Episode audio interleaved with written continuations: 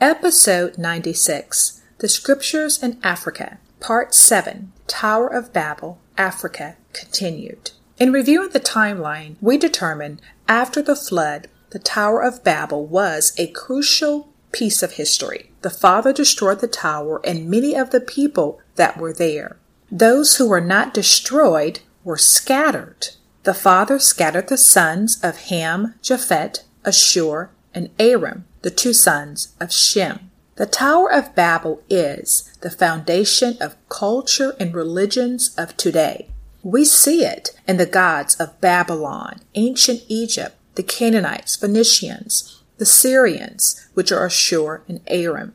Different Semitic religions and languages were birthed, and we know the Father confused their tongue. So that would explain the plethora of names for the different gods and acts of worship, even though the foundation of who everyone is serving is the same God of Babylon. And all of this culture and religions are impacting the next generation and so on. Now, these same people are touching our landmarks, our culture, and from the Phoenicians, which are the Canaanites, the Greek language was developed. GreekWorldHistory.org states, the Greek alphabet was born when the Greeks adapted the Phoenician writing system to represent their own language by developing a fully phonetic writing system composed of individual signs arranged in a linear fashion that could represent both consonants and vowels. The Phoenician language belonged to the Semitic branch of the Afro-Asiatic language family. It was closely related to Canaanite and Hebrew. With them, the Phoenicians carried goods to trade and also another valuable commodity, their writing system. Even though today the Greek alphabet is only used for the Greek language, it is the root of most of the scripts used today in the Western world. The Latin alphabet was derived from the Greek and Phoenician scripts per Wikipedia.com. Rosetta Stone states 75% of all Spanish words have Latin roots. So Spanish is Latin, Latin is Spanish, basically. The Old Testament was translated into Greek with the Septuagint, and then Jerome translated the entire Bible into Latin, and he also corrected the Greek translation of the Old Testament. We discussed in over 30 episodes the history of the Christian church, which included the Bible translators. And now we are seeing clearly the foundation of these very people the Greek and Latin translators had their own culture, their own religions. So why wouldn't you see their culture and their naming conventions within their translations? Let's look at a few. Disclaimer, we are not throwing out the scriptures. We're just identifying some questionable translations. The serpent. The father cursed the serpent. Genesis 3 and 14. And the Father God said unto the serpent, Because thou hast done this, thou art cursed above all cattle, above every beast of the field, upon thy belly shalt thou go, and thus shalt thou eat all the days of thy life.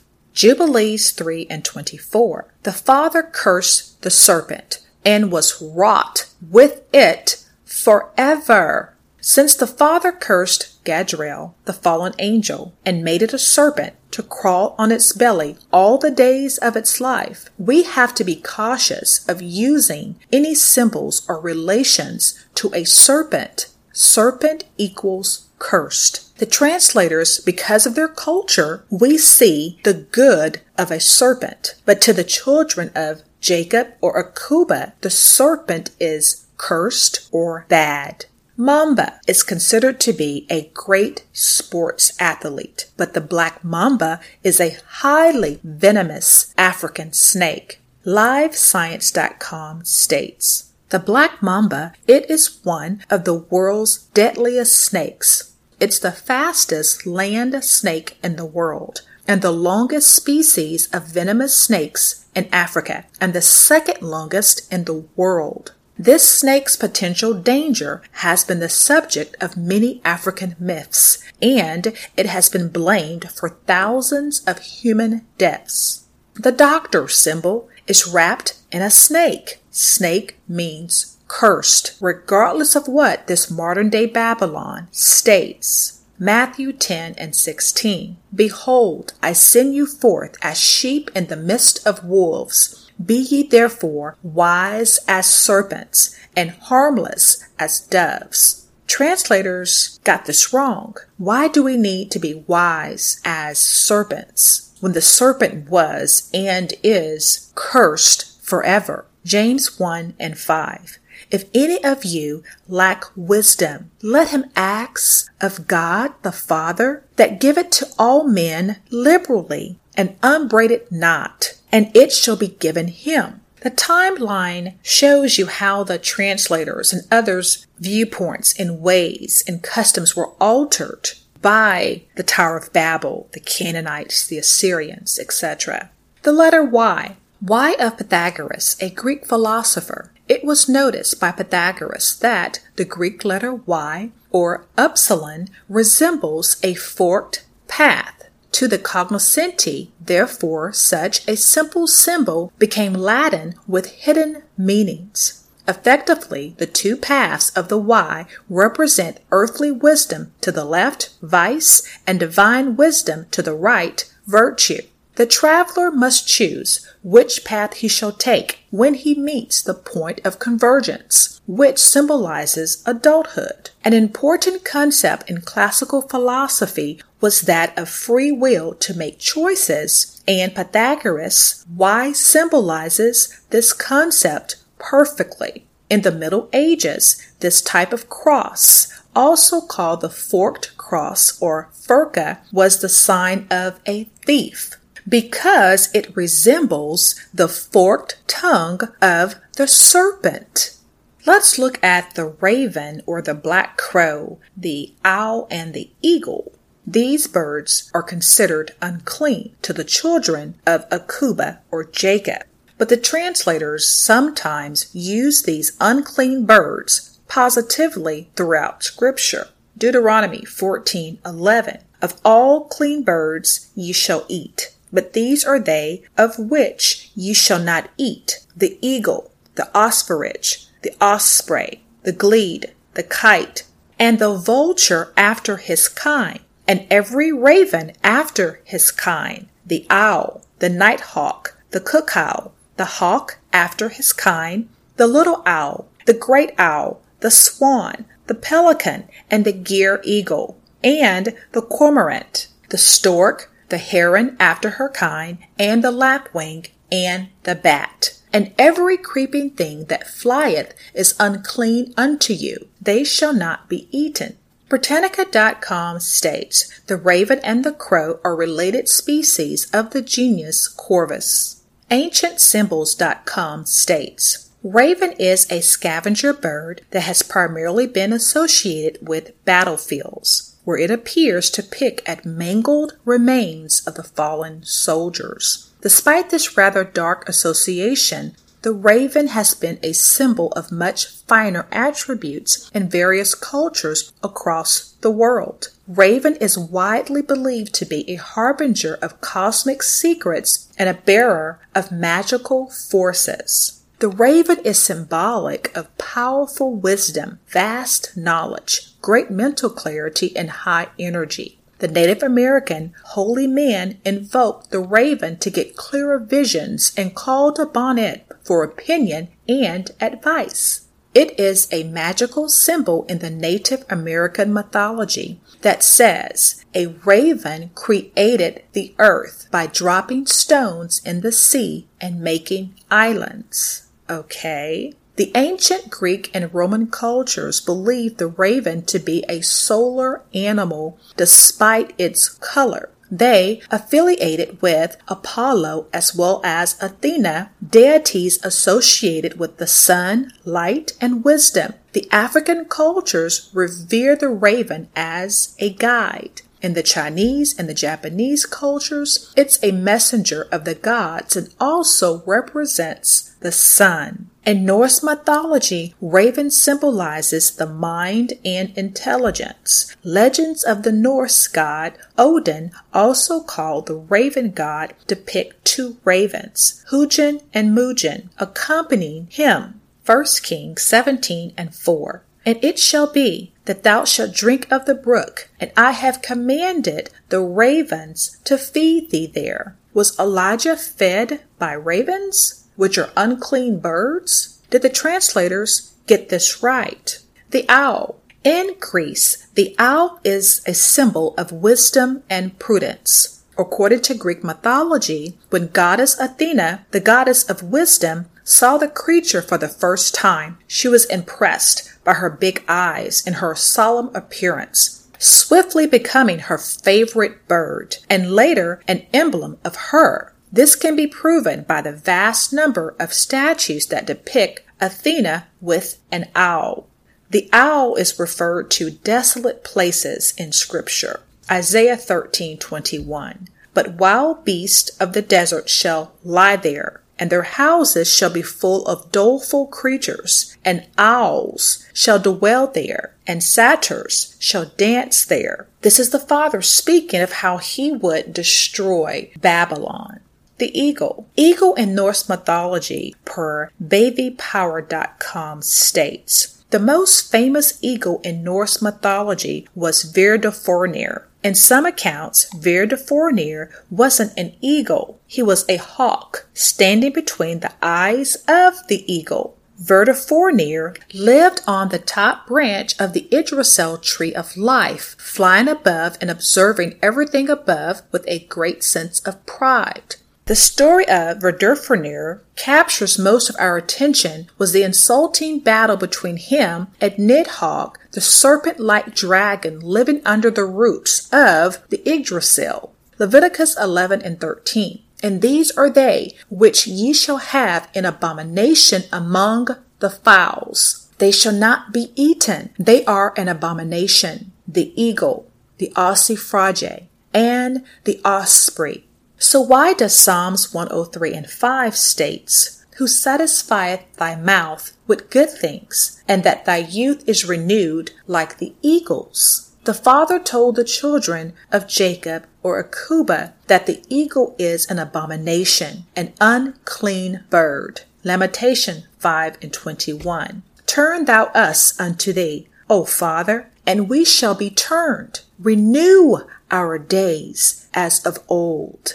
The Father is the only one that can renew us. Just saying. Element Encyclopedia of Secret Signs and Symbols by Adele Nozedar defines birds as divine communicators. In the Quran, the word for bird is synonymous with fate, and in Greek, bird and omen have the same meaning. Orthomancy, a form of divination that involves watching birds, was a common practice all over the world in ancient times. The number three. Element Encyclopedia of Secret Signs and Symbols by Adele Nozedar states 3. As the man and the woman have the potential to create a third, so 1 and 2 make 3, a neat twist.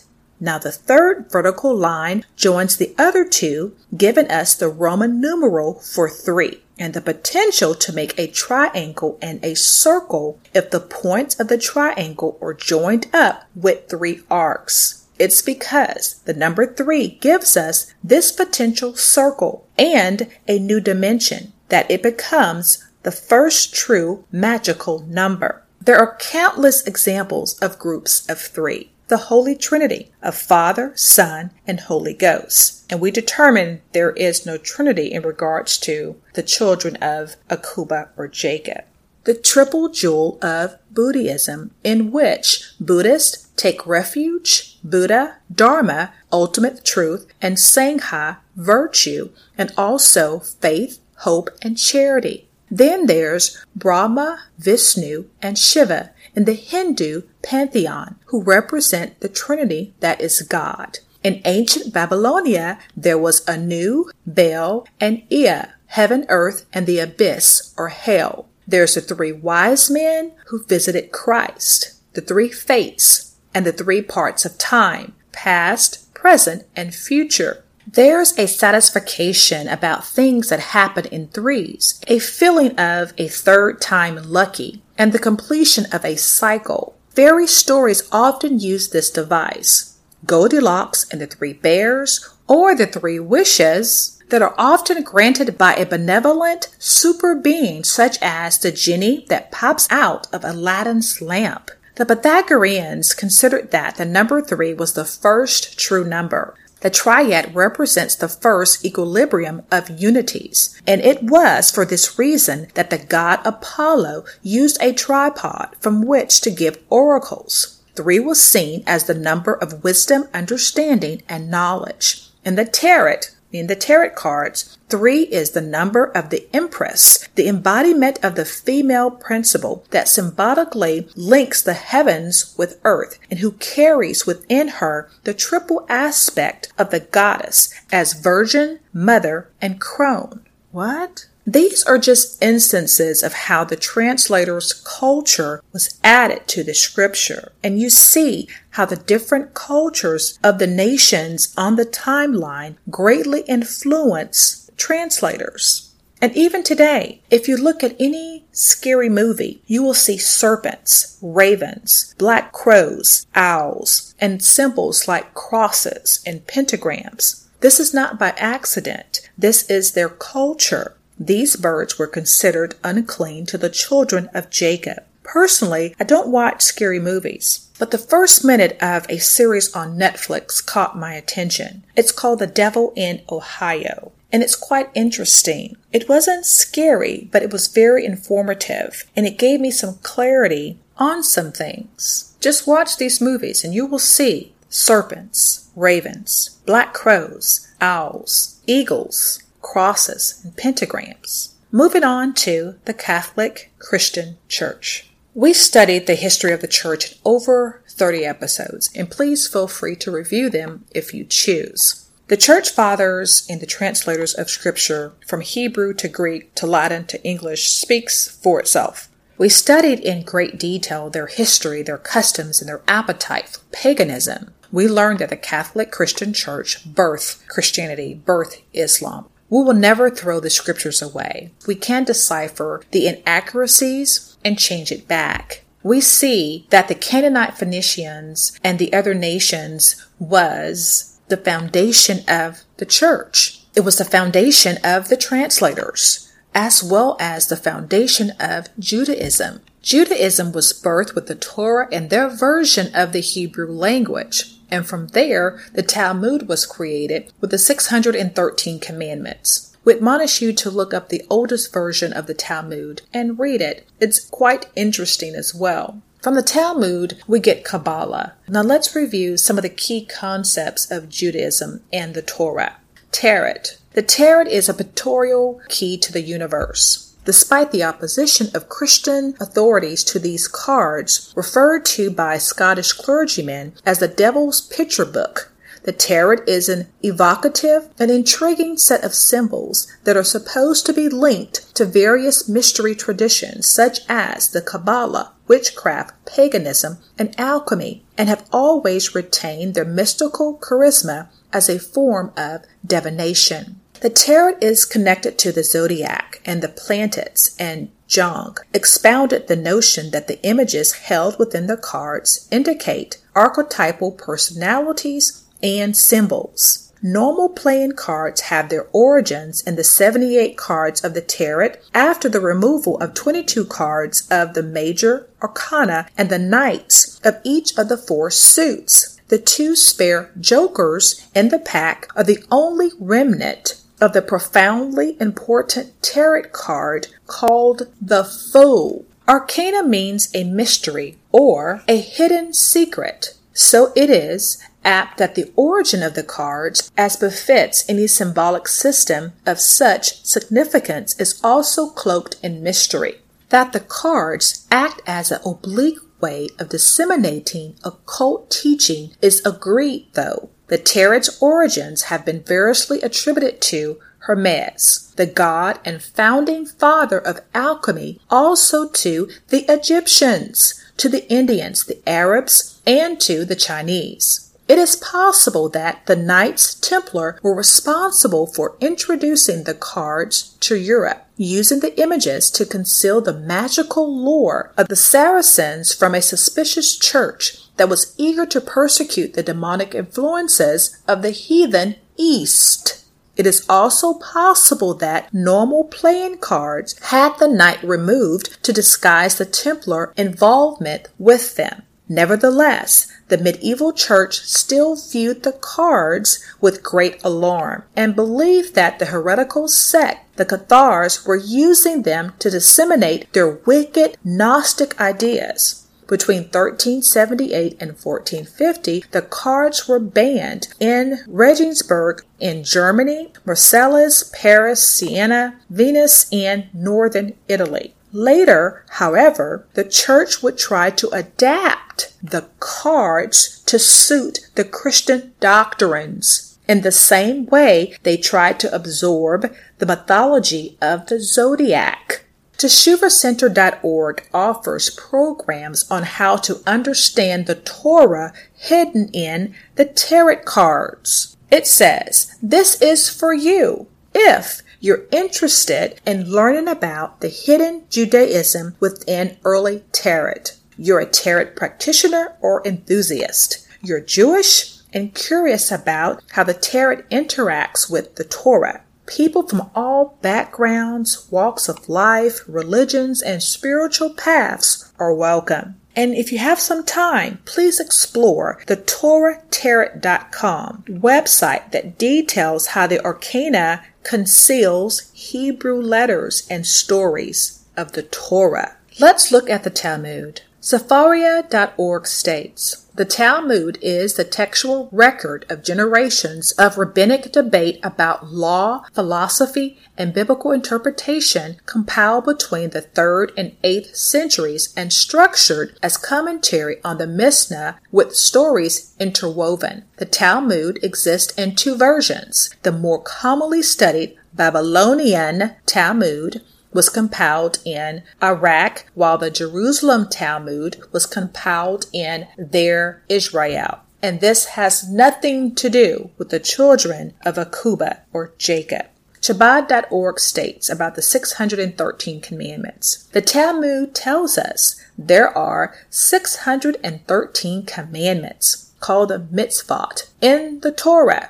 248 positive commandments, and 365 negative commandments. However, the Talmud does not provide us with the list of these commandments. Several great Jewish scholars have compiled a complete list of these mitzvahs. Although they all agree on the vast majority of the commandments, they do disagree concerning a number of them. The arguments are for scholastic purposes only for they do not disagree over any actual commandment, whether it's mandatory or forbidden. They only disagree whether certain commandments are independent commandments or perhaps they're a part of another commandment and are not counted on their own. Okay? Here are some excerpts from the Babylonian Talmud, translated by Michael L. Rodkinson. It is written, and it came to pass, when man began to multiply in daughters, etc. Ara Johanan said, with a daughter, multiplication comes into the world. As in a Chaldaic, a girl is called a Rabhia, literally multiply. Resh Lakish, however, maintains that with a daughter, strife comes into the world. What? As Rabhia means strife. To our Simeon, Rabbi's son, a daughter was born, and he became dejected. Said his father to him, With my daughter came multiplication of rapia, of strife. Another excerpt. It says in the Talmud, when the child is eight or nine years old, it may be accustomed to fast some hours. When it, becomes 10 or 11 years old, it may be made to fast rabbinically the whole day. A girl must fast biblically at the age of 12. R. Naaman, however, said, when 9 or 10 years old, some hours. At 11 or 12, rabbinically, the whole day. At 13, biblically, a boy. Ara Johanan says, so long as it is rabbinically, they need not to fast the entire day. Only at 10 or 11, they must be habituated to fast for hours. And at 12, they must fast the whole day biblically. What? Let's keep reading. The man replied, I am a warden of prison. I keep the men and women prisoners in separate compartments, and my own bed stands between the two compartments. There I sleep alone and take care that no evil acts are perpetrated. If there is a daughter of Israel upon whom evil eyes have been cast by the higher officials, I do my utmost, even at a personal sacrifice, to save her. One day it happened. A betrothed girl, upon whom the higher officials had cast an eye, was brought to my prison. So I took lees of wine, spread them over her couch, and said to the officials, She was suffering from her ministration and could not be approached. Wow. Reading on. Although Arla, the fruit growing on tree within the first three years after it has been planted, is prohibited Likewise, the fruit of a field sowed in a vineyard, kilaim, or variegated seeds, yet if one sells these fruits, and with the money thus obtained betroths himself to a girl, she is regarded his legitimate wife. What? Yana Lavery Yisarella writes an article to try to explain why the Talmud approves child marriage. The article is titled Reading and Seeing Child Marriage in the Talmud.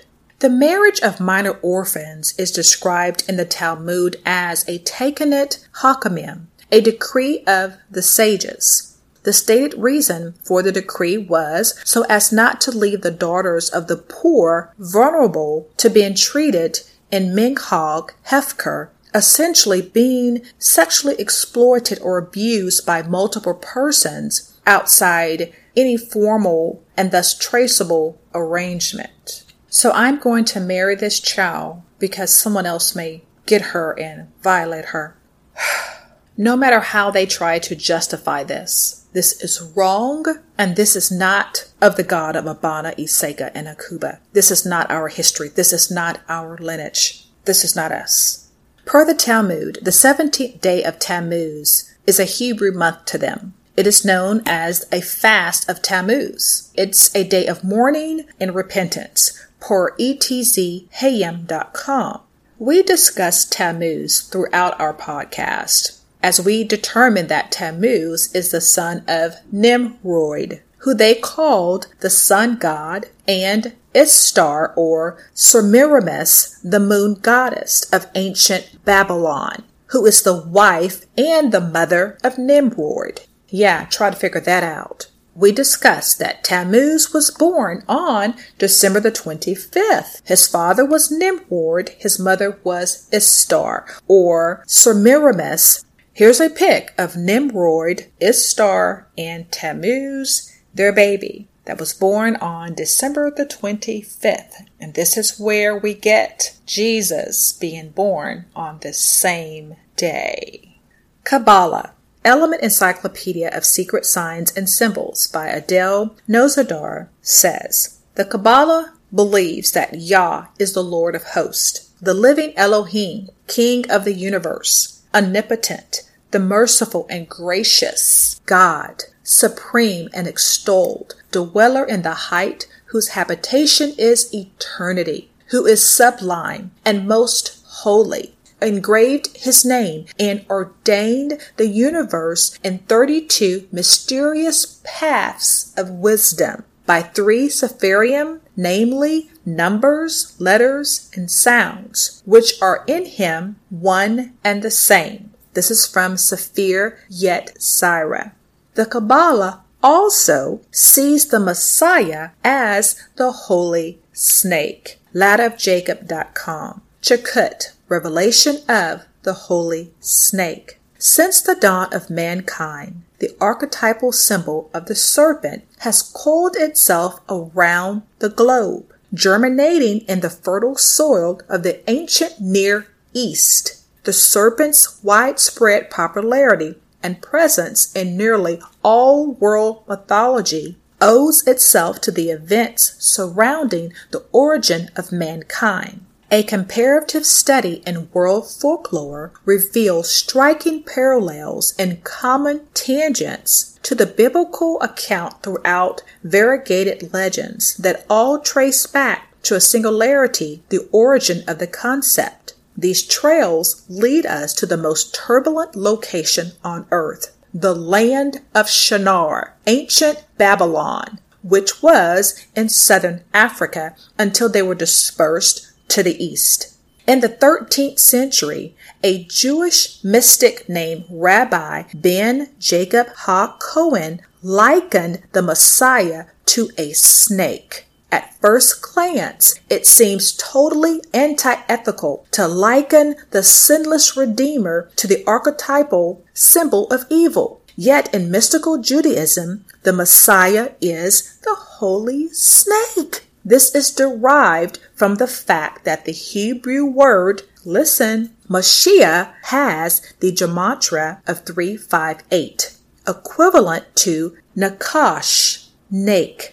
We see that Moses' staff, or Moshe's staff, that became a snake, swallows up the snakes of Egypt, which is an earthly pattern of things in the heavenly realm. Okay? Rabbi Yitzchak Ginsburg of the Goethe Institute states, just as Amalek represents the epitome of evil, so does the positive snake represent the epitome of good. Mashiach himself is referred to as the holy snake, as alluded to by the phenomenon that the numerical value of Mashiach 358 is the same as that of the word for snake Nakash. In the Zohar, it is told that when the holy snake, Mashiach, will kill the evil snake, overcome the fear of insanity. He will thereby merit to marry the divine princess, to unite with the origin of the souls of Israel, and so to bring redemption to the world. Rabbi Yitzchak Ginsburg, Kabbalah and Healing of the Soul, Part 35, The Snake. Ramchal writes, and from then onwards, this characteristic of appearing in the mystical capacity of a snake is given to the Messiah. Judaism, their Torah, which birthed Kabbalah, likens the Messiah to a snake a copper one because the skin of the serpent is mesmerizing. The shiny scales are dazzling. So when we say Hamashiach, it means holy snake. Our Messiah who came to be our ultimate sacrifice for the children of Jacob or Akuba was never and will never ever be compared to a snake in which the Father cursed. This is beyond wicked. Element Encyclopedia of Secret Signs and Symbols by Adele Nozedar defines the tree of life. This is the most famous graphic representation of the Kabbalah's diverse unfolding of ideas. All of nature is enclosed within its relatively simple form, which has multi-layered dimensions of significance that belie a straightforward graphic representation. Its ten spheres or sephirot represents the ten numbers and are connected by 22 paths or branches that also represent the 22 letters of the Hebrew alphabet. The letters and numbers comprise the 32 paths of wisdom that are written about in the Sefer Yetzirah, the very early Kabbalistic text said to have been written by Abraham, and no, we do not believe that. The three columns of the tree are symbols in themselves. The central one represents balance or equilibrium. The one on the right is called Jasin for male energy. On the left is Boaz, female energy. These are the pillars that represented the great temple in Jerusalem, which also influenced the design of Masonic temples. They also appear in the tarot, the tarot cards.